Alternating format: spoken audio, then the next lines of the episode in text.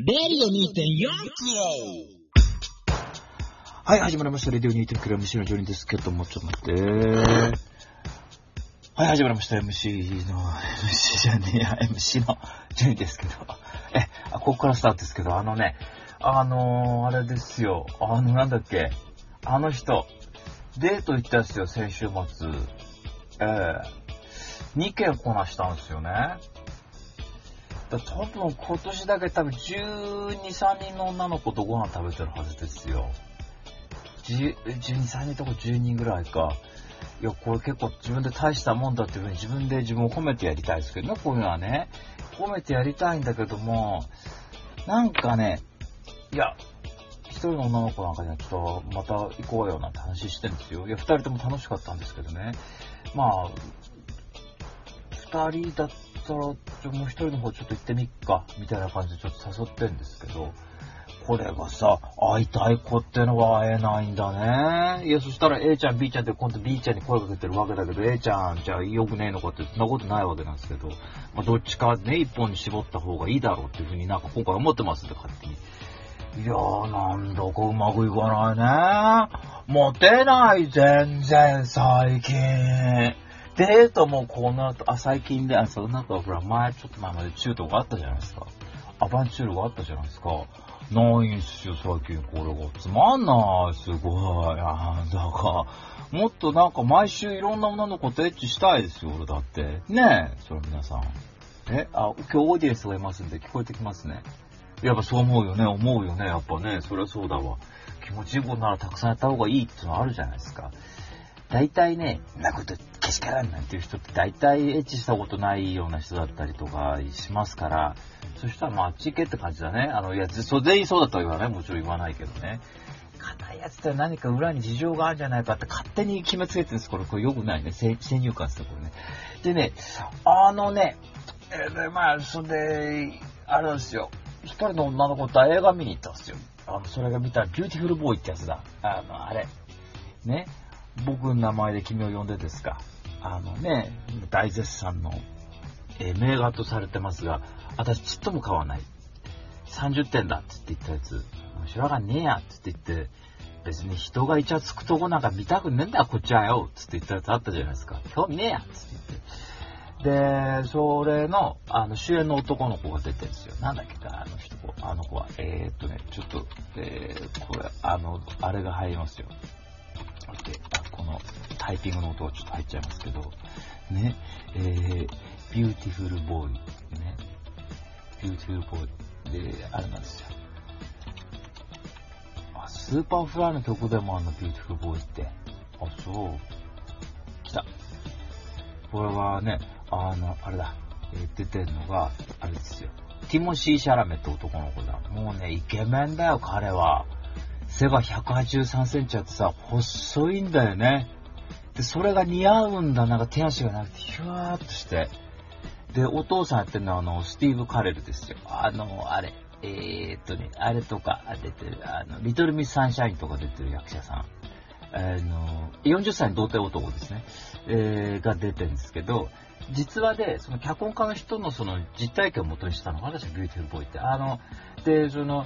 親子がいるんですよ、父親と息子っていうのが。で、離婚して一時期離れてた時期もあるらしいんだけど、まあ今お父さんと息子一緒に住んでると。で、お父さんの再婚相手もいてっていうんで、仲良く住んでるね。で、その再婚相手の間にできたあの子供ふたりってのもいて、だから家族ごにんで一緒に仲良く住んでるんだけど、あの、この息子が薬にハマっちゃうんだ、ドラッグに。で、それで、あの、そのドラッグをやめるまでのこう何年間を描いたっていう話なんですけど、これが面白くない。あのね、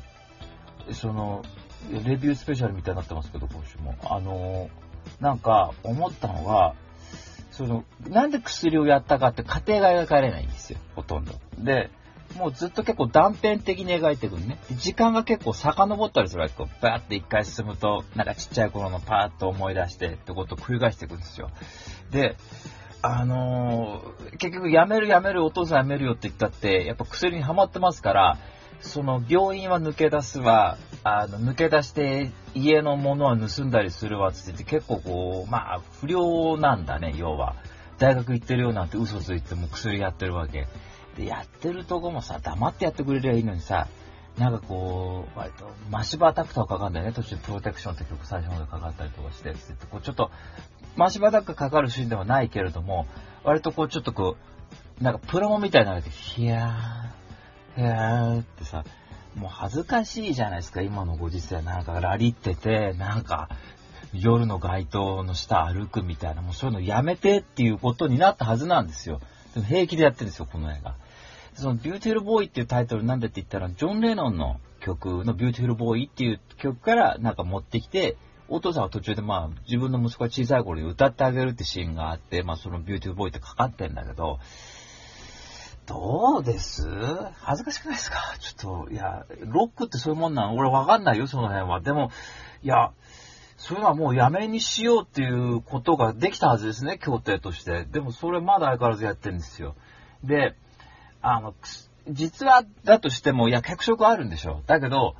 やっぱね、やっぱそのまんまやってんだからやってないとは思うよ。それはもちろん脚色があるとは思うけど、やっぱさ、やめるやめるよ、やめるやめるって言っといて、実際さんかいもよんかいもまあやるわけよね。それこっちだってやっぱさすがに愛想つかせばね、どうせまたやるよとね。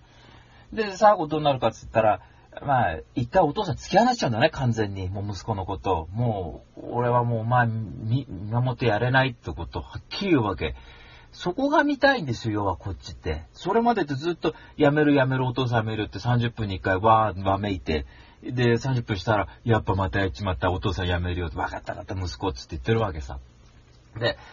あの、で、結局最後はまた病院から出てきて、お父さん抱きしめて終わるっていう終わり方するんだけども、まあその後はね、テロップでもう薬はやってませんってことがはちねんかんなんとか耐えてるっていうことでんだけど、またやる可能性だってあるわけじゃないですか。言っちゃなんだけどね。これ、ここだから言える話を、薬物治療に関して頑張ってる人に対してケチつけるつもりは一つもないんですけど、あの、どうせだったらそこのはちねんかんが見たいんですよね、こっちは。あの、やめるやめるお父さんやめるよってのってのはいくらだってあったんですね、そういうドラッグにまつわる話ってのはさ。多分映画でね、いくつか上げてみろって言ったらパッと出やしないけどさ、でもあれあったはずだよな。あの、ジェニファー・ジェイソン・リーとさ、あの、あの人、パトリック・スウェイじゃねえや、あの、スリーパーズとかさ、スピードツー出てたさ、役者さんが出てたさ、多分ラッシュって映画たとか、その、刑事がね、潜入捜査官やってるうちに薬にはまっちゃってとか、あとアルパチーノとあの、えー、キティウィンのあの悲しみの街角とかね、ジェリー・シャツバーグねとかっていうのもあったはずなんでね、まあまあいくらだってあるでしょうけども、何かやっぱりこうはしょる必要性が、これどうしたっていつも有効ですけど、どこかはしょる必要性があったんじゃないかなという、そこどこ切り取るかっていうポイントを完全にビューティフルボーイって映画ミスってると思います、はっきり言って。だから僕はとってもつまらない映画だというふうに思いました。あの、いやまたね、そのレニー・ブルース気取りでね、つまんねえとか面白いとか作り手にリスペクトがねえっていうような意見ありますけどね、それは違うと毎回言ってるように、なぜ素晴らしいかといえば、俺が、俺たちが素晴らしいからその作品は素晴らしいのであるってことですから、そう、イーブンですから、あくまで作品と俺の関係性っていうのはね、作り手だって別にてめえが映画作るのやめたっていくらだって作る作り手はいるんだから黙ってろってのはいつも言うことなんでね、僕だってそうですよ。このラジオやめたってやってる人はたくさんいるわけですから。だからね、どうも俺はね、そういう実話だからってのと毎回言うようにね、いや、参考にはなりますけど、だからといって、でーんっていう、でまあ、いろんな話やい、いつも言うようにさ、いつも言うようにさ、普通の人っていないはずなんですよ。話聞けばみんな何かしらこう、こういうことあって、ああいうことあってって話出ますから、電気にできない人生なんかないはずなんですよ。きっとね、きっとね。だから、あのドラッグぐらいでガタガタ言うなと。で、息子を、いや、ドラッグぐらいって言ったらあれだけどね、もう興味ないよと、映画のつまんない面白いかっていうとこの、その重要性もあるだろうっていうとこね、本当なんだから見てちょうだいって言われたってさ、いや、そういうもう素晴らしいものもあるだろうけど、もういいって突っぱねちゃうじゃない、やっぱ。で、あの、最後なんかさ、いや、これ、うちゃんなんか言ったらね、やめろって多分怒ると思うんですけどね、息子はその文学部だっつって言って、あの入るんだよ途中で大学に。だから大学の中で何詩読むって言ったら何をと読む、読むと思います？チャールズ・ブコウスキー読むんですよ。いやちょっとねこれもあんまりよろしくないと思うわけ。ほらうちは鼻で笑ってますよ。はははってさ、ね。で、最後なんかもね、エンディングが終わった後、チャールズ・ブコースキーのその詩を永遠と読むっていうナレーションというか、スタッフロールにこう被せて音声が流れるわけ。薬でチャールズ・ブコースキーですよ。ちょっとさ、もうさ、どんだけよって思うじゃないですか。いや、わかんないよ。俺、チャールズ・ブコースキーってよくし、人よく知らないけど、いくつか本読んでってことぐらいしかないんですけど、でちょっとアウトロー的な生き方したっていう、だから街なんかクソったれみたいな詩を読むわけさ。いやー、ちょっとねー、やっぱ俺のロック嫌いってどんどん加速するなって思うでしょ思うでしょでもね、ブイツー ボーイ見てなんか凹んでて、で、先週はほら、なんかゴールデンウィーク明けで凹んでてって、すごい元気なかったです、先週。で、もう生きていたくないって思うのね。これ言葉のもんチョイスだね。死にたいって言わないのね。生きていたくないっていうわけさ。ね。生きていたくないって思うわけ。どうしよう。どうしたらいいんだろう。若くして死んだ人の話したら聞いてみたいと思うわけで、若くしてしなくてもいいや。死んだ人の話って聞いてみたいと思ったわけ。なんか触れてみたいと。で、何聞いたって言ったらね、あ、私今更カート・コバーン聞いてんだ。ニルバーナ。ね、スメルズ・ライク・ティーン・スピリッツですかね、えででででれれれ聞いてるわけですよ。で、カート・コバーンにじゅうななさい自殺しちゃったじゃないですか。悲しいけどね、それはとってもね。で、なんか、まあ、あの曲好きだからたまに聞くわけですよ。で、そうすると、まあ、歌詞の内容っていうのが、俺なんかクソ、てめえなんか死ねみたいな歌詞なわけさ、どうやらね。で、たまにさ、そういうの聞いて、朝通勤途中でそれ聞いてたの、また。俺ね、やっぱ明るく落ち込むってのはやっぱだ俺のテーマだったなって思い出したわけ。たまには思いっきりダウナーに入ってみると、あの、私パッとそれ思いついたのがね、広角機動隊で海の中にダイブするシーンを思い出したんだけどね、あれやめろって言われるじゃないですか、バトンに。危ねえじゃねえかなのって。一応ね、体は機械だから水の中ってよろしくないじゃないってことでしょ、きっと。だけど、一応その安全面を考慮して水の中って入ってこう何かこう昔の感覚取り戻すみたいなシーンがあったじゃないですか。俺もね、紐付きでそのやっぱ落ち込むってのはやったらいいんじゃねえかと徹底して落ち込んでみると、冗談じゃねえな、生きてられるかなってこう朝ぐらい、朝のさんじゅっぷんぐらいさ、健全な落ち込み方ってしてみてもいいんじゃないかなと思ったわけ。俺ね、大体元気出そうと思って、元気出ないのに出そうと思って、大体なんか凹むんですよ。じゃなくて、もうだよ、俺なんかカートコバーンのすごい二つだよ、もう人生なんかよ。ショットガンで頭ぶち抜いてやる。こんぐらいね、言ったっていいんじゃねえかと。想像の中ですよ。で、それはなんだって言ったらね、いや、またウルちゃんにね、また言ったらって言われると思うんですけど、ねじ巻き鳥クロニクルを思い出したんですよ。ねえ。あの、家の裏路地のさ、通っていくとさ、廃屋があってさ、そこの廃屋のとこに井戸があって、はしごを下ろして主人公下におろ落ち、あの、井戸の底にいるっていうシーンがあったじゃないですか。俺そういうことやりたいんだろうと思ったっけ。向こう側に行けるかどうかわかりませんよ。行ったらビビるしね、まず。だけど、で途中でね、はしご外されちゃいますけどね、あの、中学生の女の子にね、高校生の女の子に。で、焦ってもうなんかにさんにち飯食えないっつってて、はしご戻ってきたことあったけど、まあでもそこまでは怖いんでちょっとやらないにせよね。でも、いや、そういうのってやっぱあえて落ち込むってのは結構いいんじゃねえかなと思って、そうするとどうなるかっつうとね、些細なことがなんか楽しいね。なんか、えってこう、えってなんかこう、挨拶されたとかっていうことがさ、おってなんか、世の中そんな捨てたもんじゃねえやってさ、そんなこと繰り返してもう一年中いるんですよ。一日に何回もそんなこと繰り返すわけですよ。でも、あえて凹むってのはいいなぁと思って、元気だそうじゃなくて、もうあえて負けちゃう一瞬。どうでしょう。えそんなノウハウが書かれたね、あの、私の一冊が、えー、今度新書として出るんですが、あの、えあの落ち込む方法という本が、えあのセミナーに参加していただいた方にはね、あの一冊無料であの差し上げますけどもって言うとちょっとシャレにならないですけどね、えー、もうそんな感じでね、ちょっとビューティフルボーイショック、ビューティフルボーイね、あるじゃないですか。へこむんですよ、見てて。そりゃあのいい映画ってなんかへこむんだけど、なんか気持ちが高揚するへこみ方ってあるんですよ。ビューティフルボーイってつまんない上にへこむって嫌な感じだね。うん、でもあの、スティーブ・カレルと共にね、このやっぱティモシー・シャラメって男の子、あんまりいい作品この子出ないけどさ、この子って言い方よくないかもしれないけど、俺だって今んとこ出てるやつ、インターステラーね、見たでしょ。で、君の名前で僕を呼んで嫌いでしょ。レディーバード、中途半端、ビューティフルボーイ、何も面白くない。だからこの彼の映画って基本的に嫌いなんだ俺。こういう人っていますね。それ誰だって言ったらね、名優ならわかる映画つまんないけど、誰だって言ったらダニエル・デイ・ルイスですよね。あいつの出る映画何も面白くねえってのあるでしょ。興味ねえなーって、あの偉そうな顔して出てると、に、さんねんにいっぽん出てね、アカデミー賞でまた評論家騙して、こうやっちゃうんでしょう。で、ろくでもねえ映画だと、あの、ファンタムスレッドなんですよね。あれ、ポール・トーマス・アンダーソン新作見てみてください。レビューでもこけおろしたけどね、面白くないから、本当に。見てみてもらいたいな。他のポール・トーマス・アンダーソン何見たって素晴らしいですよ。あー、まあ、ブギーナイツどうだ、あーマグノリア、うん。だけど、ね、ハードエイトってあったね、デビュー作の調査。とっても素晴らしかった。殺し屋の話。で、パンチドランクラブ見直したらそうでもなかったんだな。俺、こういう男嫌いだなと思ったね、今更見たらね。うじうじしやがって。なんでプリンのマイル貯めるんだって。まあ、それが安いから貯めるんでしょうけどね。ぶち切れる前にその相手と和解しなさいよっていう風に見て思ったけどね。ああいう風にもう一時じゃいられないから、俺は。で、えー、ねえ、えー、あれ、ほら、あったじゃないですか。あの石球のやつ。出てこない。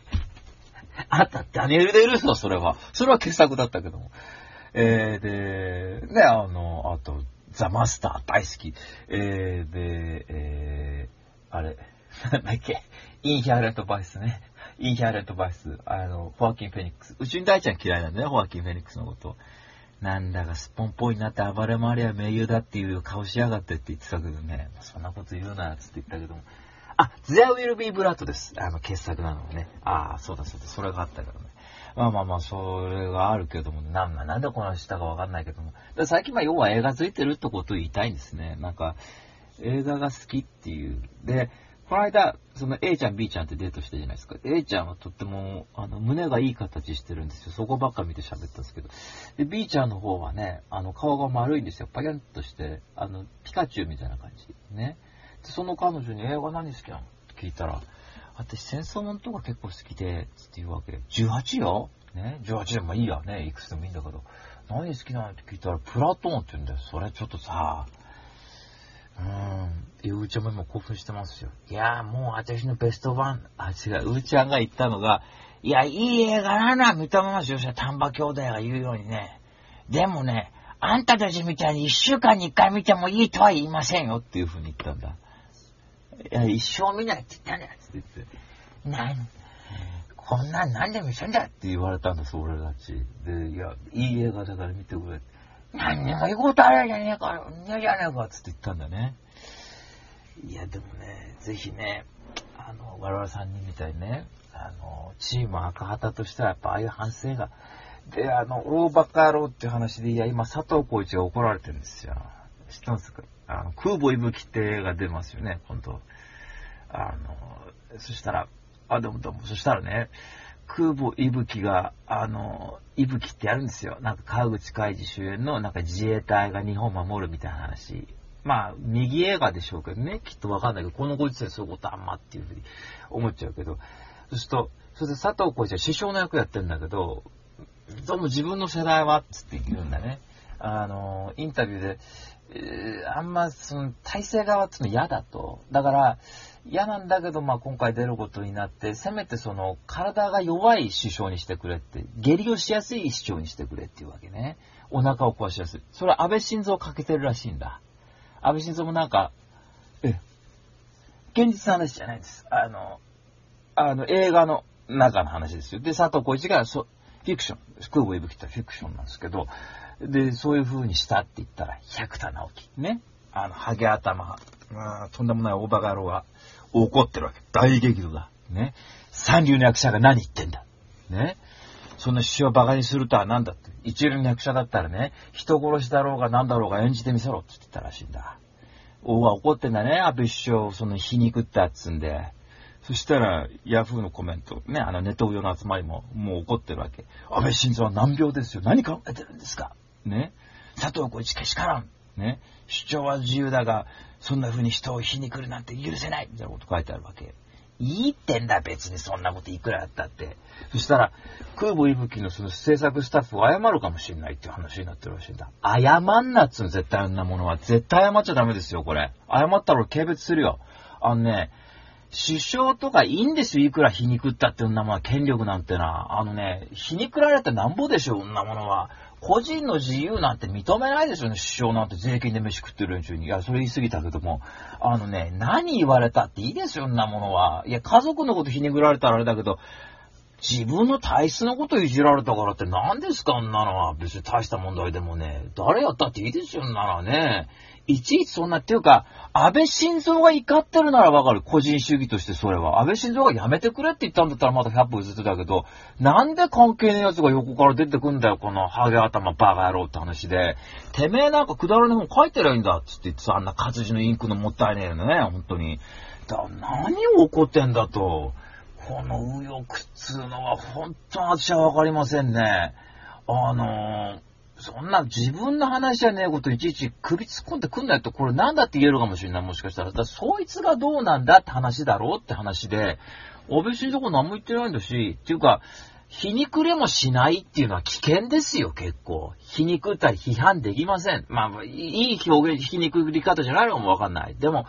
そんなんさ、言論表現自由って言うんだったら、佐藤浩市だって言論表現自由あるわけですから、それ空母いぶきにスタッフだってあるわけだ。だけど、でも言っとくけど、百田直樹だって佐藤浩市のことを批判する権利はあるわけよ、それはもちろん。それやり合ったらいいんでね。だから、制作スタッフがいちいち出てきてね、謝るだとかって話になったらね、どうすんの？皮肉れない、人を皮肉れないと批判できないっていう世の中って異常じゃない、異常だというふうに俺は思うんだけども、俺だって誰かにディスられて死ねだっていう、死ねって言われたらそれは困るけどもね、そしたら殺害予告だって言うかもしんないけど、まあ、ぶん殴るぐらいだったらまあいいんじゃないですか、別に。いや、わかんない。それ人によって基準違うだろうから、まあ、そこは、その都度謝ったらいいんでね。だからわかんないですね、俺は。百田直樹こういうこと自分で言ってて、いざ何か、自分が何かの批判したときに、お前それダメだよって言われるっていう可能性があるってことわかんないですかね。わかんねえんだろうな、やっぱ。関西人バカだから、やっぱり。だからさ、俺はね、その辺が納得いかんのですよ、やっぱり。いや、いいじゃないですか、虚弱体質にしたっつって言うんだ、あれや。別にそれはそれで。佐藤浩市の気概でしょ、それって。う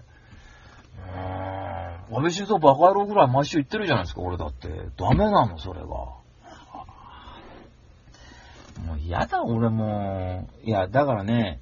うーちゃんね、こっちさんね、思うけど、そんなに文句あんなら出てけって話なんですよ、俺が。別に。でもさ、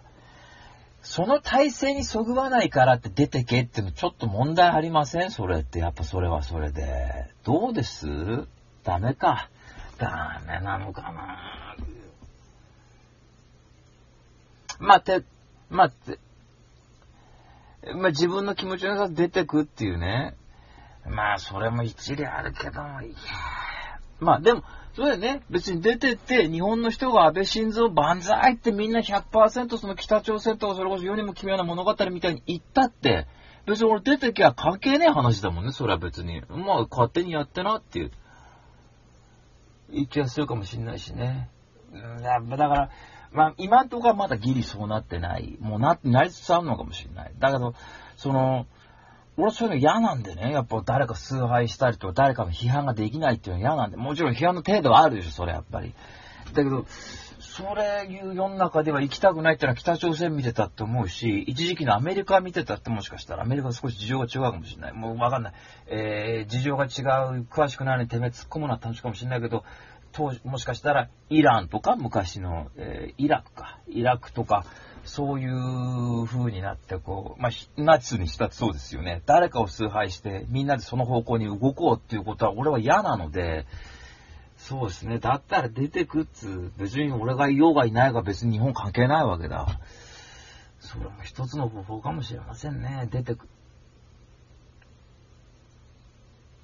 まあ、他の国の方がね、そうですよね。あの、俺の友達でも何人かいるしね、自由に批判ができてっていうことでいいんだっつうさ、あの、ことがいいっつうんだ、あれや、そっちの方がね、うん、まあ、いい、まあ、キングダムでも見てろよって話でね、まあ、勝手に、俺はエンドゲーム見るからってことでいいんでしょう。いやー、しかしでもね、まあ、ここの他の国で生活する面倒くささみたいなことを考えるとだね、まあ、ここここにいたいいたいけども嫌だっていうことのあ感じもしちゃうんだけど、まあまあやってくれってことだね。うん、謝んのね。まあアメリカとかと他の国と事情が違うんでしょうね。だからその表現するあのその度合いというものがさ、やっぱりさ、俺はきっと海外のもの見てて、海外には海外の制約はもちろんあるでしょうけど、で見ててもこう批判したりとか、なんかこうそれこそアベンジャーズだってそれこそアメリカの分断だったりっていうことのもしかしたら意味合いが入ってるかもっていうことで見たりするから、まあそれはトランプへの強い批判ではないかもわかんないけども、でもまあそういった意味合いがもしかしたらあるかもしんないというものに触れてきてるとさ、そういうものの方がいいな。あと昔の伊丹十三とかね、なんとなくこう新興宗教であれそこは違うだろうっていうことをまあ皮肉ったりしたわけじゃないですか。そういう方がいいんだけどもね、そういうものもいいんだけれどもね。ああ、だからなんかさっきニルバーナ聞いてるって言ってたじゃないですか。やっぱニルバーナ聞くから多分山下達郎聞けんだなと思ったんですよ。基本的には俺多分はち割方山下達郎聞いてるんですよ。そういう爽やかな音楽ばっか聞いてるわけ。でもたまになんかグッとなんかこう攻撃的な風にならないと、ん山下達郎だけじゃやっぱ少しこう上ついてくるといういい表現じゃないかもしれないけれども。世の中もそうなんじゃないかというふうに思い込んでるんだけどね。まあいや、愚痴だし、所詮中卒の愚痴ですからね。まあまあまあまあ。えー、というわけで、えー、まあこんな感じの私のいっしゅうかんでございました。続きました。来ました。いよいよ。アベンジャーズエンドゲームをですね、ネタバレ全開で全部喋る。え、レビュー にてんごキロ、インダハウスです。新しい情報、新しい情報、それは常に我々の身近にあるもの、身近にあるもの、レディオ にてんごキロ。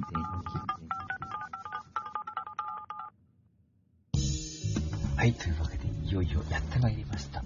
やってまいりました、やってまいりました。熱く語れるかどうかはお楽しみということで、えー、っと、今日のレビューは、今大絶賛大ヒット中でございます、えー、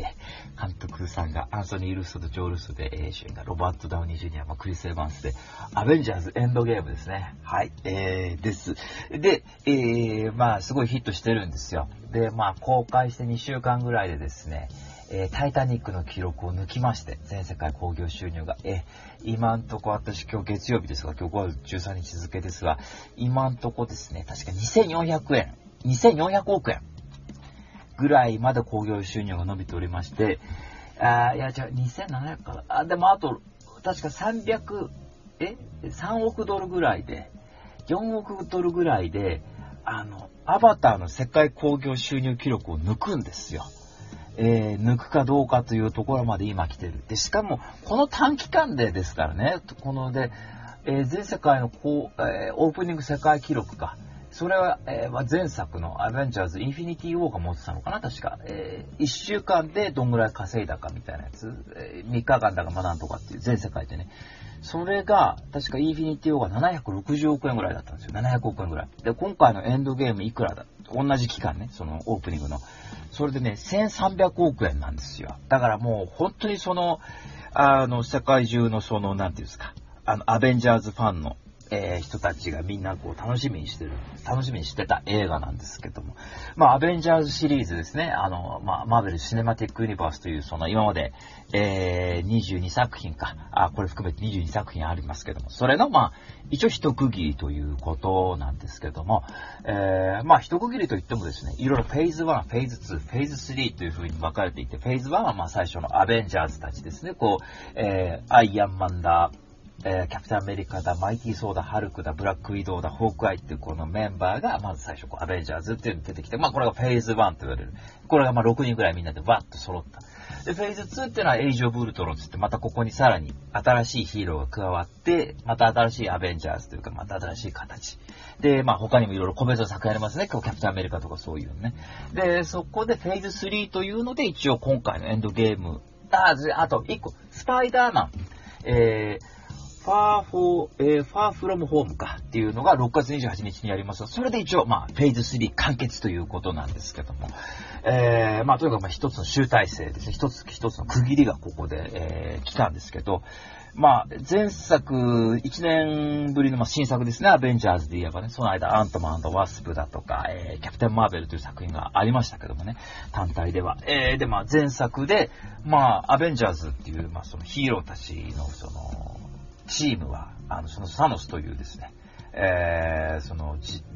銀河一体のその人、え、人口の半分を減らすという野望を持っている男に負けて、えー、実際その、インフィニティストーンというそのすごい力を持っている石をいつつむっつか集めると、パッと鳴らすと、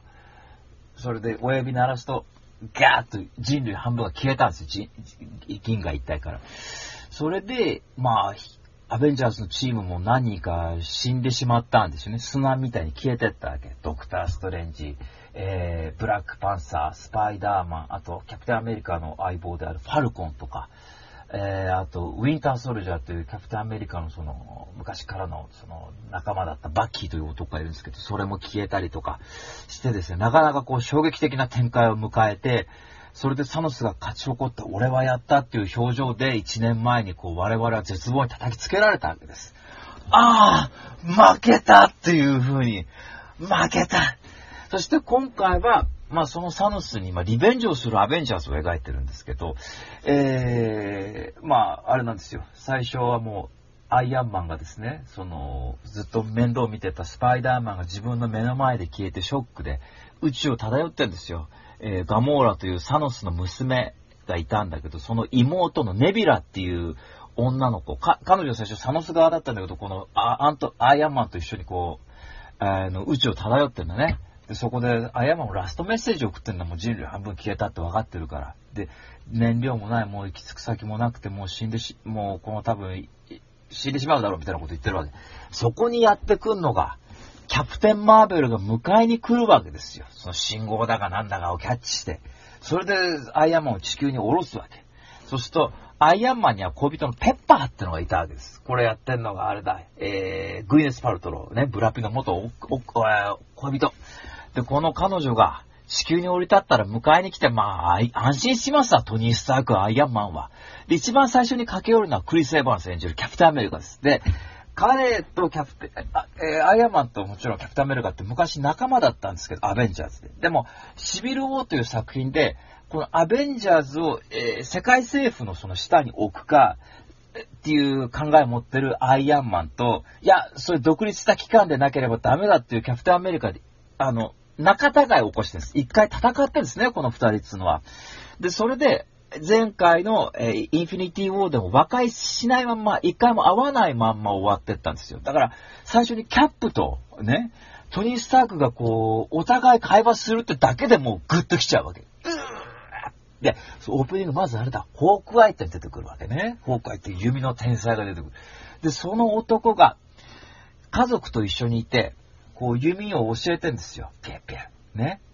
で、そうすると、家族に教えて、振り返ると消えている。つまりそのいちねんまえの出来事がここでまた描かれるのがまずオープニングで組んでて、そのキャップとの和解。そこで、もう、呆然自失だね、もうアベンジャーズのメンバーはもう人類半分いないんだから、そこで。そこにキャプテンマーベルも合流して、キャプテンマーベルってのはもう自分一人で単体で戦艦ぶち壊せるぐらい、もうサノス以上に多分強いと思うんですけど、この彼女が今回はインフィニティオンの時と違って、こっちのチームにいますから、とても心強いメンバーがいる。で、その彼女に何があったんだって、彼女は人こう宇宙全体を見守ってるから、なかなか地球だけにかかってるわけいかないわけだ。で、そこでは前回こうサノスの戦いに来れなかったんだけど、いや、こういうことが起きたということを説明すると、キャプテンマーベルかっこいいんだよ。ね、サノスを殺しに行くわっていうすぐこういう風に言うわけさ。ね、でもどこにいるかわかんないって言うと、ロケット、これウーちゃんなんですけど、あのガーディアンズ・オブ・ギャラクシーに出てくるあのこうキツネのやつがいるんですよ。ね、でこいつはグルードっていう音、あのアイムグルードしか言えないこう木のこうキャラクターがいるんだけど、こいつも砂で消えちゃってるわけさ。で自分も相棒がいなくなってるわけ、一人仲間が。で、ちょっと信号をキャッチしたと、その信号なんだって言ったら、サネビュラがずっとサノスは農園に行きたいって言ってたのね。あのー、その宇宙を破壊し尽くしたら。で、そこのある惑星で、今回地球と同じようにエネルギーのすごい爆発が起こったっていうわけ。ここにサノスがいるに違いない。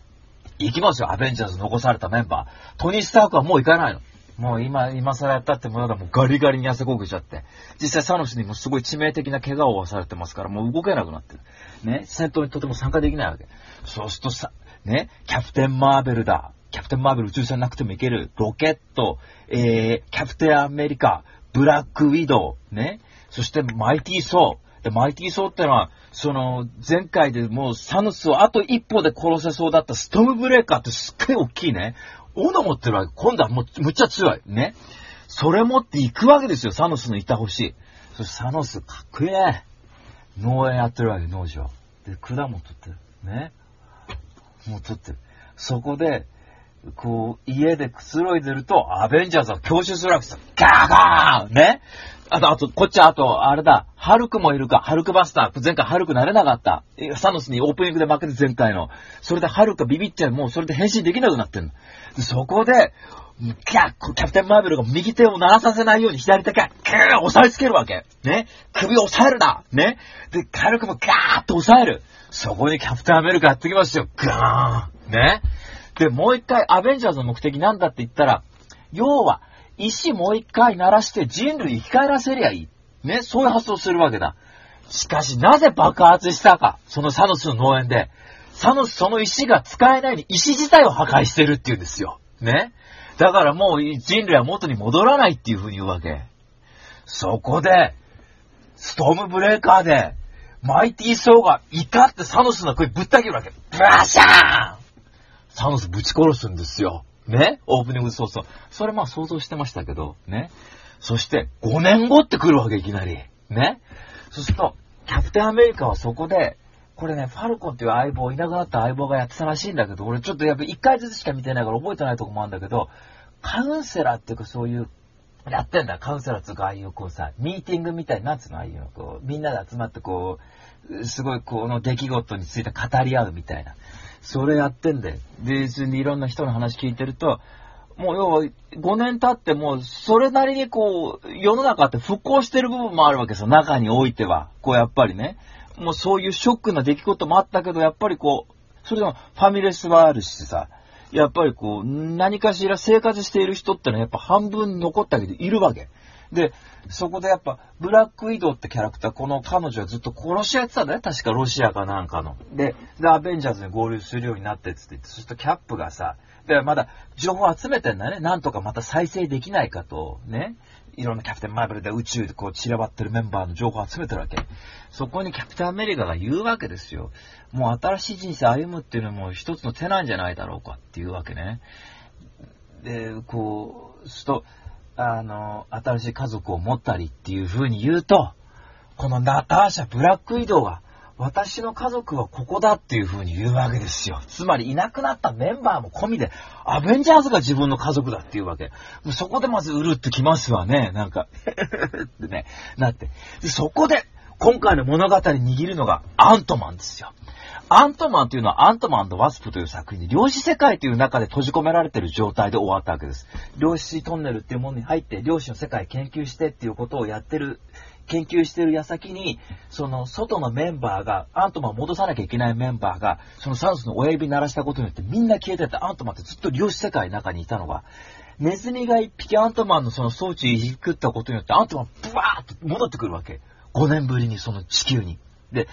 で、アベンジャーズのチームに合流して、もしかしたら量子世界に行けば過去に戻れて、その、サノスが親指鳴らす前に、うん、世界に戻れて、サノス殺したりとか、そういうサノスが成し遂げたことを阻止できるかもわかんないっていうことの目標にたどり着くわけ。で、そこで、要はタイムスリップするって話の根幹になってくるんですよ、今回。でもね、これは去年、あの、荻上チキセッションにじゅうにで言ってたように、これもうね、やっぱアメコミ通の人なんかでやっぱ予測してたストーリーでもあったし、俺もそれしか方法ないのかなっていうふうに思ってたんで、特にびっくりすることはなかったんですけど、で、そこで、とてもやっぱその高度な科学的な知識ってのは必要になるから、誰頼るって言ったらアイアンマン頼るっていうことになるわけですよ。アイアンマンってすごい天才ですから、トニー・スタークってのは。で、そこでなんとかアイアンマンの協力を得ようとするんだけども、アイアンマンもう戦いたくないっていうふうに言ってるわけ。ね。で、あやまこのごねんの中には何があったって言ったら自分の家族ができてるわけですよ。ペッパーと多分結婚して、自分の娘ってのが今いるわけさ。このごねんの間に。だからまたこう、新たな戦いに挑んで、やっぱその自分の命捨てたくないっていうか不安があるっていうことを伝えるわけね。でも、もしかしたら過去に戻れて、もしかしたらその石をもう一回集めて、その、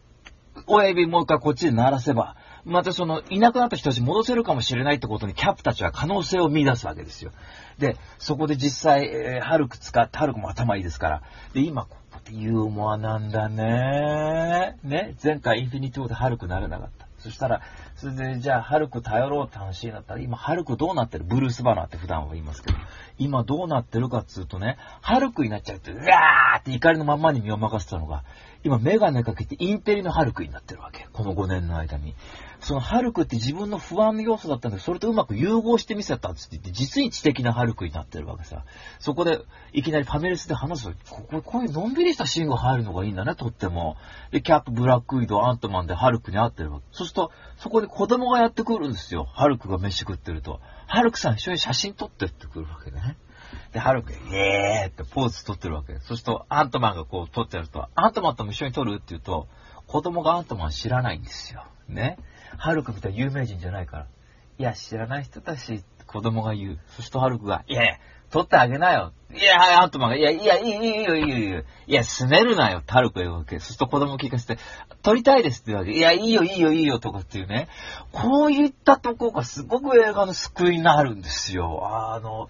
で、で過去に戻ってっていうことを一切やって、そうするとアントマンがまた自分が実験体になって、そのね、いろいろ過去に戻ったりすると、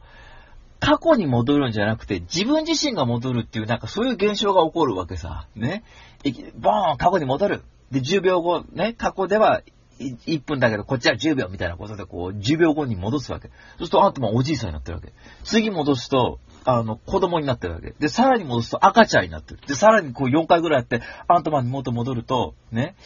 スーツ着てるんですよ。ね。昔の俺がちびったかもしんない。ね。濡れてると赤ちゃんになってるから。でもしかしたら今の俺かもしんないっていう風に言うわけ。そういうね、なんかこう、ジョークを言うんですよ。ちょちょ、アントマンがまたあの作品のノリで。するとまたいちいちアントマンがみんなにいじられたりするんだね。それがノブ本として実にいいんだよ。だからそう、ごねん経ってると悲しいけれども、やっぱ世界って再生しちゃうね。やっぱ忘れてちゃう過去のことってっていうさ。で、アントマンが一番最初自分が世界から戻ってきて、あの、でもごねんぶりに戻ってくるんだけど、量子世界の中ではごじかんぐらいの感覚でしかなかったっていうわけ。で、だから時間のズレがあるっていうわけね。で、そこでさ、ごねんぶりに自分に娘の、自分の娘に会うところなんかもね、よかったね、アントマンって思うわけさ。で、いろいろ実験重ねていく。そしたら、ミーティングするんだね。アベンジャーズメンバーで。石が一番効率よく集まったのはどこだろう。ピム粒子ってのは確か使うんだ。過去に戻るには。で、この粒子も、今ピム博士ってのはいないから、あんまり作れないと。だから、確実に、こう、一回行って戻ってくるって方法でしか集める方法は、効率にいい方法を探さねばっていうことで、いろいろこう、探っていくと、ここなんですよ。私これ劇場にかい見たんですけど、うんって最初思ったのが、あのね、過去に戻るってなったら何するって言ったら、一番最初のアベンジャーズですね。今回でよんさくめですけど、そのだから一番最初のアベンジャーズ、みんなで揃ったいっさくめ。ここのニューヨークが舞台だったんだけど、ここにまずみっつある。で、ここに戻ろう。で、もういっこアズガルドっていう、そのマイティー・ソーの実家ですね。えー、マイティー・ソーってのはまあ王様なんで、王様っていうかまあ王子かなんだけど、王なんだね、そのアズガルドって国。で、そこにもいっこある。で、あとは、あのー、ガーディアンズ・オブ・ギャラクシーのオープニングにシーンがあったんだけど、そこにもいっこある。で、そこも行こうっていう話になって、要はね、今までのシリーズのシーン、今まで出てきたシーンの再現をまたそこでするんですよ。だから、バック・ザ・フューチャーみたいな感じ。だから、昔あったシーンに今のキャラクターが参加するみたいなさ。だから、アベンジャーズのいっさくめでガチャガチャガチャ戦った裏では、その、今の、今のそのアベンジャーズが石を実はそこで集めてたっていう、まあ時代がいろいろ変わってくるからなかなかそれ複雑なんですけど、で、ここで俺最初あんま評価がしなかったわけ。ここ大体いちじかんぐらいのえー、この間セッションにじゅうに聞いてたらやっぱさんパートぐらいに分かれてるだろうと。一番最初はその石を集めるまでで、実際過去に行ってというところでにパートで、最後はクライマックスでこうみっつに分かれてる映画なんじゃないかって話があったんだけども、そこでやっぱ昔の話してもさ、俺もうそれ見てるしって感じになるわけね。まあ多少は味付け視点が違いますよ。でも多分これ見てて思ったのが、俺みたいになんとなくストーリー把握してるって人じゃなくて、これずーっと何度も何度も繰り返し見てた人たちは多分たまんないはずなんですよ。この過去に戻るっていうのはさ、もう最高のある意味ファンサービスじゃないですか。ある意味多分キャストもすごく作ることを楽しんでるし、見てる方も楽しんでるって、本当にお祭りだよね、やってることってのは。でもこれは俺にかいめ見た時に、あ、なるほどって納得いったとこがあったんですけど、であの過去集めてって、でさらにまた過去っていう風になっていくっていうことになって、いろいろ石集めてって、まあ石集めましたってことになるんですけど、途中でもね、ちょっとあの途中で一番結構そのインフィニティストーンって、そのいろんなストーンあるんだけど、その中で一番集めるのは大変なソウルストーンっていう石ですよ。でこれは自分の愛するものの命を捧げてその石を得るっていうことなんで、とてもその得ること過酷なんですけど、そこでホークアイというね、その男とナターシャ、ブラックウィドウですね。この二人がそのソウルストーンを集めに行くわけです。レッドスカルという昔キャプテンアメリカで出てきたキャラクターがここでその守り番みたいなのやってるんですが、守り人みたいなのやってるんですが、でソウルストーンを集めるのはそういう必要性があると、そういう行動をしなければならない。ここでどっちが命投げ打つかってことを決めていくんですけどね。そこで最終的にナターシャが身を自分で投げて、そのホークアイがソウルストーンを集めるわけですよ。だから今回のクライマックスってのは、そのブラックウィドウという今までアベンジャーズを支えた一人のメンバーがやっぱ欠けた状態でこう作品を展開していきますから、とってもね見ててなかなかハードでもあるんですが、同時にね、これ ビーエス 漫画屋的な言い方すると、サノスもそれ前回やったわけですね。自分の愛してるものの命を捧げてソウルストーンを得る。だからある意味で言えばアベンジャーズが初めてそのサノスと対等に戦えるということでもあるのかなと思うわけです。なぜ対等に戦えるかというと、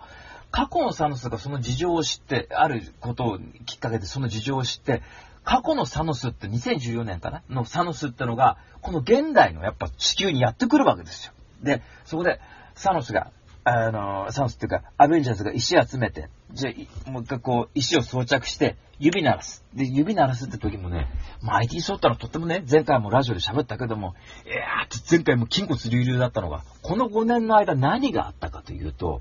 サノスやっつけてもやることないわけですよね。マイティーソーっていうのはビールばっか飲んで家で引きこもってね、ゲームばっかやってね、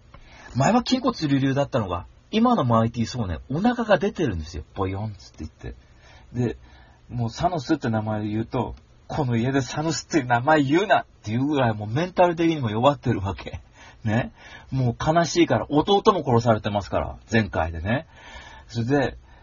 仲間みたいのがいて、フォートナイトっていうゲームやってるわけよ、そこで。そうすると仲間がさあっていうわけ。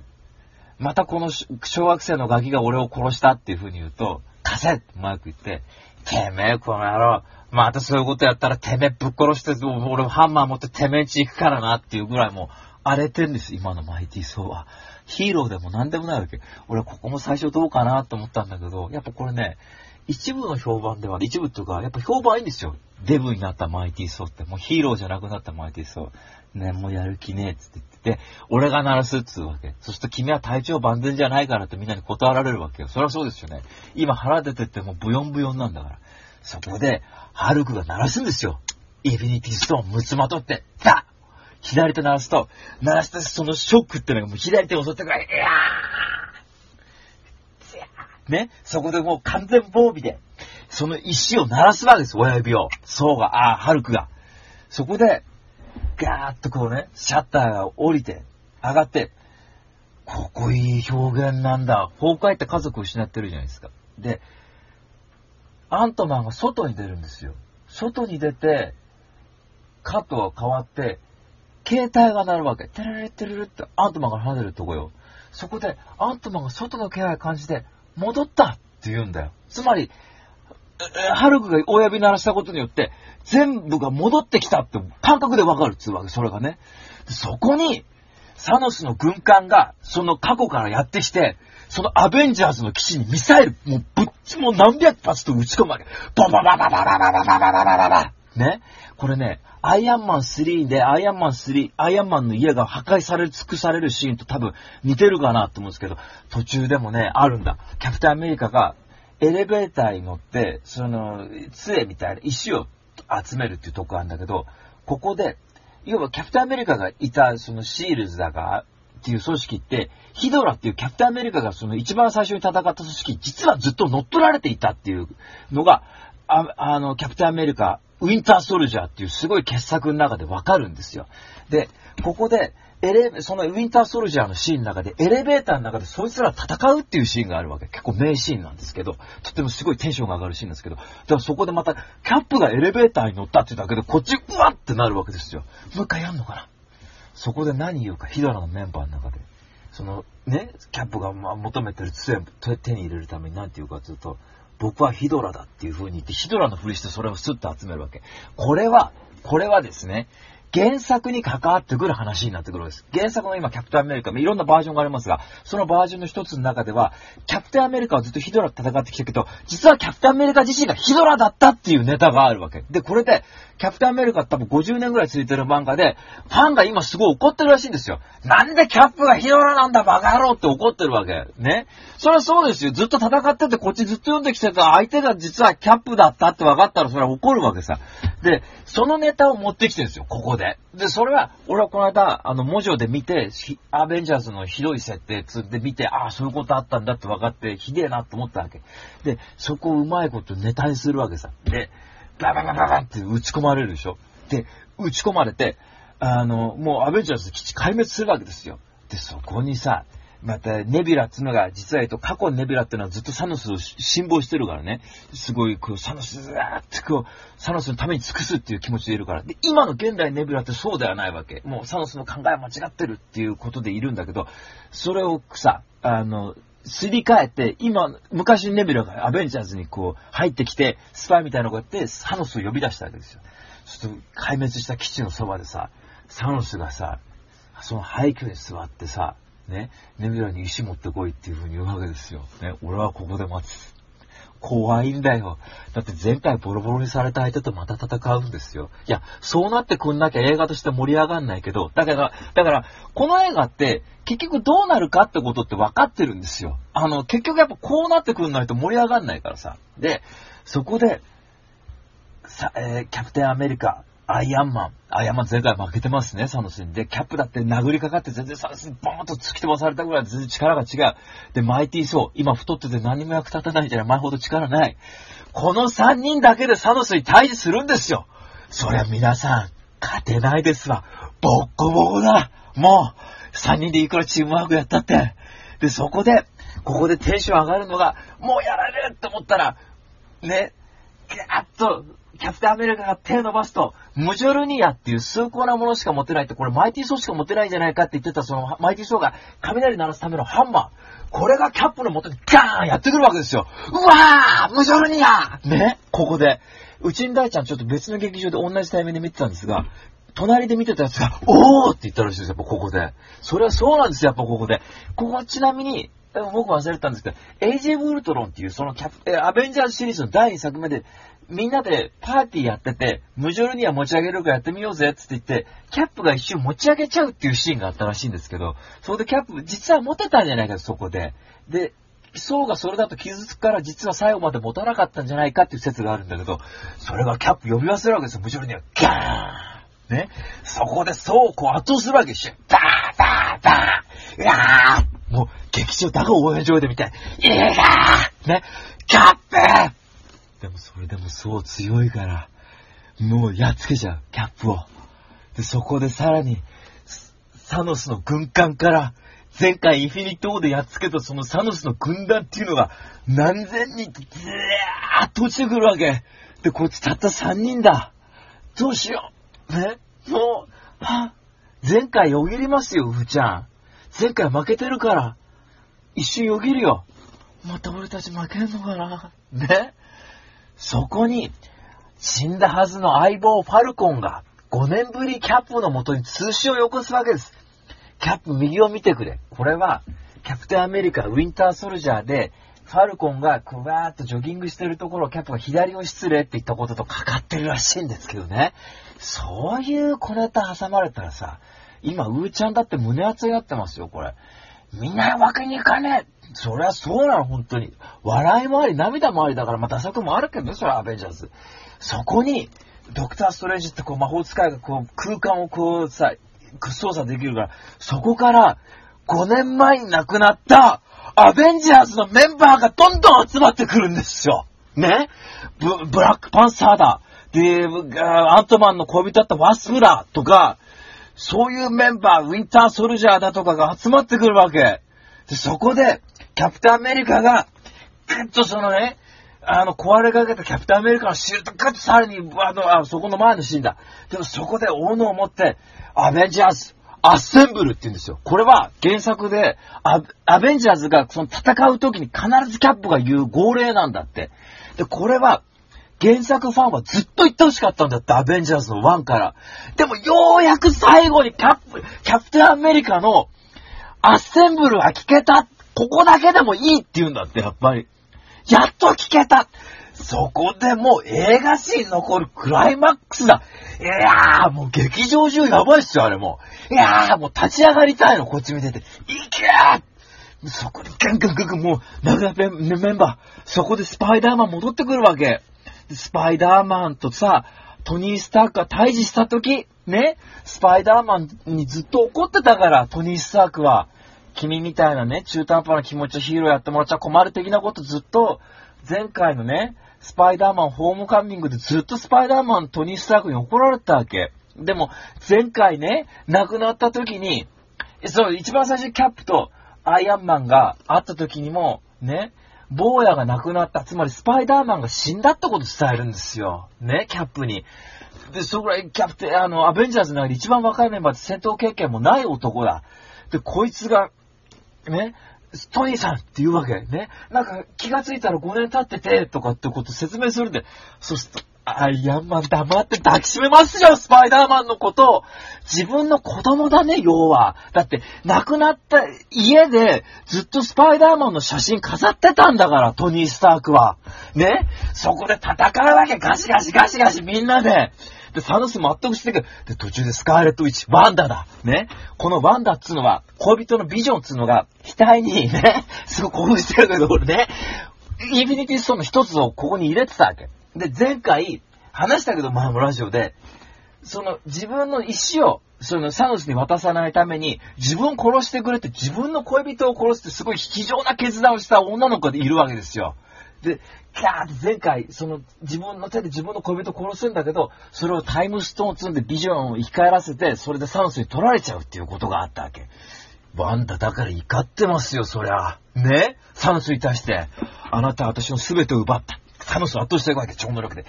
いきゃー、そこでサノスが空爆しろってさ、ミサイルゴー打ち込んできますわ、無差別で攻撃、ブワーね、敵も味方も危ないね、やられそうだ。そこにミサイルガシガシ撃ってるとミサイルの対象が変わるわけ。いきなり空に向けて撃ち出す、バンバンバンバンバンバンバンバンね。そこにやってくんのキャプテンマーベルですよ。一人でミサイルのね、追撃を全部ぶち壊していって戦艦ゴーンね。それでもう石取られないようにって元の軸に戻すって、そのバンにアントマンのバンに入ろうっつって言って行くわけだ。それをサノスの軍事でももう阻止しますわ。でそこでもういろいろガーッとなって、結局サノスにあとちょっとってとこで石取られるんですよ、一瞬。そこにまたキャプテンマーベルやってくる。鳴らされたら大変ですからね。今度のサノスむっちゃ怒ってるから。だって今までね、俺は大義のために今まで殺戮をやってきたと。でも今度は原子レベルから人類全てを皆殺しにするっていうわけ。全人類を全て皆殺しにするって今回起こってるから、過去の記憶を持ってるものは一人でも生き残ったらだもうダメだってことは分かったと。今回は原子から全て作り直して、地球はもう喜びに持って殺戮をするって、もう完全に怒ってるわけ。サノス怒ったね。そこでキャプテンマーベルガーン戦いますよ、サノス。こう親指鳴らされないようにギを押さえる。そこでパーストーンをサノスが左手にそうしてバーン、キャプテンマーベルぶん殴る。でもうあとどうするって言ったら、ここでね、昔インフィニティウォーで言ってたのが、せんよんひゃくまんぶんのいちだけ勝つ方法があるってわけ。せんよんひゃくまんぶんのいちだけ。それドクターストレンジの魔法を使って未来を見て、一つだけ勝つ方法があるっていうわけ。で、ア, アイアンマンにそれ伝えてたんですよ。で、あ、戦いの途中で、アイアンマンにこれがその方法かっていうわけ。これがたた、たた、えー、勝てる戦いなのかっていうと、それは途中で言えないっていうんですよ。でもサノスが指揃えてね、全部こう鳴らすって言った時に、アイアンマンがこれが一つの、一つの方法かって、かつ唯一の方法かっていうと、ドクターストレンジが指人差し指一つだけ上げるんですよ。そうすると、アイアンマンどうするか、サノスに向かっていくわけ。左手押さえる。ね。えー、そのガットレット押さえる。で、サノス、バーン突き飛ばされるでしょ。で、サノスが鳴らそうとすると、アイアンマンの装置がついていて、指が鳴らされない状態になっていて、アイアンマンの腕に、そのインフィニティストーンがむっつついてるわけですよ。いつつかむっつ。そうするとどうするか。ね。人間に耐えられないんですよ。普通のハルク、あの超人ハルクでさえ、自分の体半分がやばかったぐらいだから。それをアイアンマンが鳴らすんですよ。ね。私がアイアンマンだ。バーン。そしてサノスの軍勢が砂になって消えていく。サノスの最後もかっこいいんだよ。椅子に座ってそーっとその自分の死期を悟ってるわけ。かっこいいね。最後まで名物キャラだった。さてアイアンマンどうなるかっていうと、もう顔面蒼白で、もう息絶え絶えなんですよ。ね。そうすると、とに、あの、あれが言いますわ。スパイダーマンが。ね。ね、トニーさん、ね、起きてみたいなこと言うわ。それでもううつろな状態でさ、奥さんのペッパーがやってきてさ、ね、トニー、もうゆっくり休んでいいのよっていうふうに言うわけ。アイアンマン最後死んじゃうんですよ。もうね、これね、で、最後はアイアンマンのメッセージがこうみんな見て、アイアンマンの組織に、そのアベンジャーズチームがみんな揃うっていうところで映画を、まあ一つのクライマックス迎えるんですけど、途中でメッセージでね、とってもそのアメリカが分断だとか世界的に言われてる中でね、アイアンマンが言うのが、じゅうねんまえだったら宇宙人、異星人がいるっていうことだけ笑い話だったけど、今はもう宇宙が家族だっていう風に言うんだよね。とっても大きい視野のこと言うわけね。えあんなもう安倍晋三とかトランプに見せてやりたいよね。もうそういうことだと。だからまあサノスレベルにもなれない、あんなカスみたいな連中だからね、本当にあのサノスと比較にもならないですよね。何もできない連中、本当に人の不安だけ煽って盛り上げてるバカ野郎ですけど、ああいう連中ってのはね、そういうまあ国家元首ってのは多いでしょうけど、でその中でまだキャップには残されたこう仕事があるわけです。それは石をその時代にそれぞれ集めていくっていう、でああ戻していくっていうね。でそれをキャップがやっていくわけですよ。でやってって、まあ過去ではそれぞれキャップ何年もこうかけて多分石を戻していく必要性があるんでしょうけど、まあ何年か何日かかけて集めて、あ戻していくんでしょうけど、現代ではそれもたったじゅっぷんで済む話ですから、でいっぷんだから何分後に呼び呼び戻そうとするんですよ、キャップを。そして戻ってこない、戻ってこない、あれキャップどこ行ったっていう風に言うと、おじいさんが一人ベンチに座ってるんですね。それは年老いたキャップが現代に戻らずに、過去から今まで現代をこうタイムスリップせずにずーっと経ていった姿の、つまりこう日常に戻ったキャップっていうのがベンチに座っていて、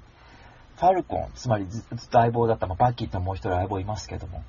この彼に最後盾を託して映画を終わっていくんですよ。つまり普通の人生を歩もうと思ったっていうわけ、つまりヒーローをやめたっていう風に言うわけね。意思をそれぞれ元に戻して、それだけで終わんないです、ここの映画。最後はキャプテンアメリカがずっとそのキャプテンアメリカの恋人だった女性か、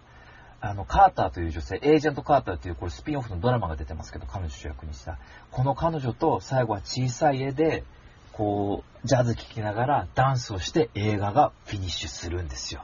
あのね、どうです電通見てるかって話で、あのつまり一つのじゅうねんかけた最後が恋人同士が踊ってキスするシーンで終わるんですよ、ジャズで。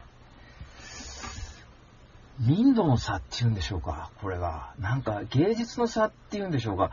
つまりどちらがその優れた表現かってことですよね。歴史の感覚とか全部無視して、ワンをかけときゃいいや、はい、えー、なんかバーターだかなんとかでやっときゃいいや、人気者それやいいやってもんで作った映画、それだけで作ってないと思うよ。でもそういう風に見れちゃう。じゃなくて、やっぱ最後の最後までこう、ちゃんとこう、形を整えて終わっていくっつう、この宇宙とかっていうことをすごく壮大に描いてた中で、恋人同士のキスっていうのはさ、こりゃどうよ、これでもバカにしますアベンジャーズのことを。これ見ないでどうするのって話で、いや俺はね、これ、いや、うーちゃんなんか分かってくれますよ。それ、うーちゃんはね、いつも、いや、私は広いんですからね、なんて言ったって。コナンからドラえもんまでなんだからって言ってますけどね。ね。何でも見てるんですからね、ジャッキー・チェンからジェットリーまでっていう風に言って、そりゃそうだっつって言ってね。死刑よって今言ってますけど。いや、だからまあ、正確に言えばまあ、刑務所の中からリーサ・レイポーまでってことですけどね。うーちゃんのね、好みは。で、あー、ハラベル・ロレスになってるでしょ。これやっぱね、あのちゃんと見ればね、やっぱり私が言ってるようにハリウッドなんてっていうのがいかにくだらないかってことはやっぱ強く言える作品です。あのそれはやっぱさ、なんか穴ありますよ、正直。やあのね、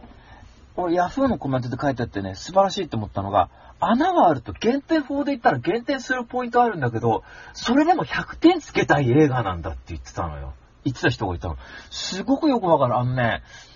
やっぱね、もっとアクションがあった方がいいんじゃないかとか、さすがに少しこう、なんつうの、笑いに走りすぎてる部分もあるんじゃないかとかってあるんだけど、でも映画の最後見終わってさ、ああ本当にいい映画見たなってやっぱ思って出てこれる映画ですよ、これって。やっぱ最終的な結論ってのはとっても大事なんじゃないですか、結局。で、にかいめ見てさ、にかいめは前半の方が割とテンション上がって、後半の方は割と アイマックス じゃない状態で見たつのもあって、ちなみにこれ アイマックス ぜひ見ていただきたいんですけど、まあ、好き好きあるでしょうけど、アイマックス カメラでこれどうやら撮られてるらしく、あの、通常の劇場で見るよりも、あの、アイマックス で見た方が画面の比率が にじゅうごパーセント、だから、あの、にじゅうごパーセント、その、普通のスクリーンよりも、あの、広く絵が見られるっていう、あの、普通の劇場で見られない、こう、部分が、アイマックス だと見れるっていうことなんらしいんですけど、これブルーレイだったらどうなるのかなと思うんですけどね。まあそれはいいとしても、あのね、なんかそれこそ多分本当にあのー、じゅうねんやってきたわけじゃないですか。でにじゅうにほん、だいたいまあ半年にいっぽんずつとかっていう風にやってきましたよ。そうするとやっぱ俺でさえ、うろ覚えの俺でさえ、あの本当にこのアベンジャーズっていう人たちってやっぱファミリーだったと思うんですよ。だからそういうキャラクターたちがやっぱこう死んでったりするとか、やっぱそのもう一回再起してみるとかっていうのって本当に見ててなんかすごくこう、一緒にさっき言ったように作り手も多分楽しんでるだろうし、見てる側も楽しんでるってとこで、やっぱなんか一緒に共有していく感覚ってすごく強い映画。それは劇場にいて、多分劇場いなくたってそうですよ。ブルーレイで見たってなんだっていいんだけど、劇場にいる人たちも多分ね、これもう目撃しなきゃっていうなんかテンションみたいなものがこうあって、やっぱ、なんつうのかな、あの、劇場信者ではないですし、ブルーレイで見ても全然いいんですけど、でもなんか、みんなで本当いつも言ってるように、その作り手側も見てる側もない、みんなで一緒にやるんだ。それは劇場のスタッフだってそうです。配給してくれる人たちだってそうだと思います。みんなで一つの作品作るっていう風な視点で、痛いんですよ。まあそう完璧にいられないですけど。っていう、今ね、なんかそういう本当になんか、いいお祭りですね。しかもこれって、右向け、右向けじゃんって言ったって、別にこのアベンジャーズっていう作品が言ってるメッセージって、とてもなんか、それこそユダヤ人殺せとかって言ってるわけじゃないわけです。その分断乗り越えようってことを言ってるわけですよね。まあまあ、見方によってはね。みんな家族だからっていうこと、メッセージとってもいいはずなんで、いいポジティブな話のはずですし、で、にせんごひゃくえんなり、まあ、にせんえんぐらい払えば、そういう感覚を共有できる。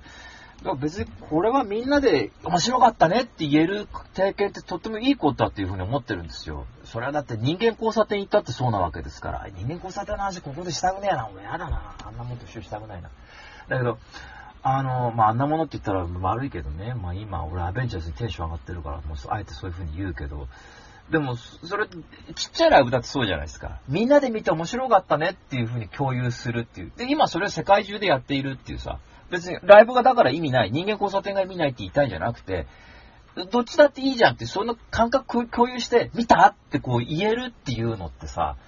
で、あれあってさ、今職場でもずっとその話してるんですよ。見てるメンバーがふたりぐらいいるので、すごく僕より詳しいふたりといつも話して、あそこのシーンがあって、こうあってさ、っていう話して、うんうんって言って盛り上がってんですよね。だから、うーん、やっぱ、サザエさん見るみたいなもんなんでしょ今日はきっと。あ、日曜日のろくじはんに。それがやっぱ少しシリアスな話だったっていうことだと思うんですが、確かに穴はある。だけど、あの、うん、それを補うもうとんでもない魅力がやっぱ詰まってる。その一つの サ, サーガっていうのかな、一つのこう物語が本当にちゃんと綺麗に一つの区切りがついたっていうね、とこはね、ぜひもうなどんな形であれ、なんかぜひにじゅうにほん、今はこれ含めてですけど、ぜひそれはね見届けていただきたいですねってネタバレ全開で喋ってますけど、でもそれでも絶対面白いと思うんだこれ。あのー、なんていうのかな。多分ね、見てると多分予想つくんですよ、ある程度。だからその辺だって別に、うん、さっきみたいにそんなテンション上がらないポイントだったかもしれない。でも、うーん、なんか、あの、最初は、それこそ、荻上チキセッションにじゅうにの感想でも言ってたし、俺もそう思った話だから言っとくけど、最初は本当に小さいシリーズだったもしかしたら。あの、全然その、アイアンマンというとこから始まって、もしかしたら手探りだったかもしれない。最初のアベンジャーズとか、あんま俺は買ってないし、エイジ・オブ・ウルトロンっていうのも失敗作だったと思ってるけども、ジョス・ウェドンって監督がね、あのバカ野郎が、あの、本当、げんこつ食らわしてやりたいですけど、そいつ切ったりとかしてとっても良かった。まあまあ、切ったりしてって言ったらちょっとかわいそうだけども。でもまあ、ルッソ兄弟ってのがさらにグッとこう、世界観深めたようなとこあんのかなっていうの思ってますけど、あの、うーん、ちょっと、これは、本当にとても素晴らしいエンタメ作品だというふうに思ってます。今後の多分ね、いろいろこう、ここからまた発生していく流れがあるのかなというふうに楽しみにしてますけども、えぜひぜひこれおすすめですね。ちなみに点数で言えばですね、きゅうじゅうななてんですね。えほぼひゃくてんでしょ。じゃあなんでこんなね、さんじゅっぷん近くもわーわーわーわー喋っててね、なんでひゃくてんじゃねえんだっつうとこなんですけど、まあそういうもんなんですよ、これは。ええ。あの、実ひゃくてんですね。きゅうじゅってん超えたら実ひゃくてんですから、これは。ええ。ああ、もう一大傑作だったという、いや名作の誕生であったというふうに思ってますので、ぜひぜひ皆さんこれ見に行ってみてください。はい。というわけで、今日の見に行ってみてくださいっても話聞けば十分だと思われるかもしれないが、私の説明じゃとてもね、あの、追いつかないと思われますんで。えー、というわけで今日のいっぽんめは、えー、今日もでも喋り損ねちゃった映画もありましたけど、まあとりあえず今日のいっぽんめは、監督さんが、あっぱれアンソニー・ウィルス・ジョー・ウィルソで、えー、主演がロバート・ダウニー・ジュニア・クリス・エヴァンスで、アベンジャーズエンドゲームでした。というわけで以上レビュー にてんきゅう キロでした。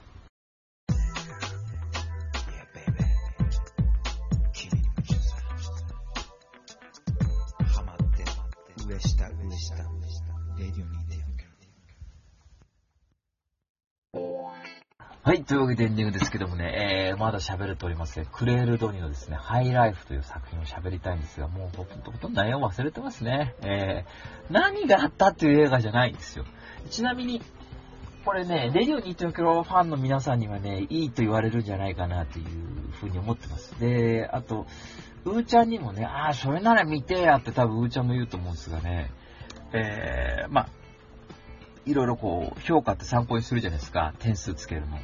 俺ね、ロッテントマトっていうサイトがね、その採点方式嫌だっていう風に言われてるらしいんだ。何でも点数つけてよってね、スコアつけやがって。俺もね、自分で点数抑制してね、確かに平均点出すのってなんか嫌だなっていう風に思いますよね。点数で言われるのって嫌だなっていう。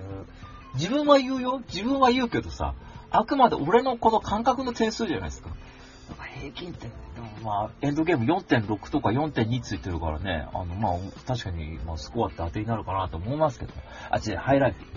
ハイライフが評価悪いんですよ。これが さんてんさん とかね、えー、映画 .com なんか にてんはち ですから。で Google ユーザーの ろくじゅうはちパーセント のユーザーがこの映画を高く評価しました。いい映画だときゅうじゅう何パーセントのユーザーがって言ってますから、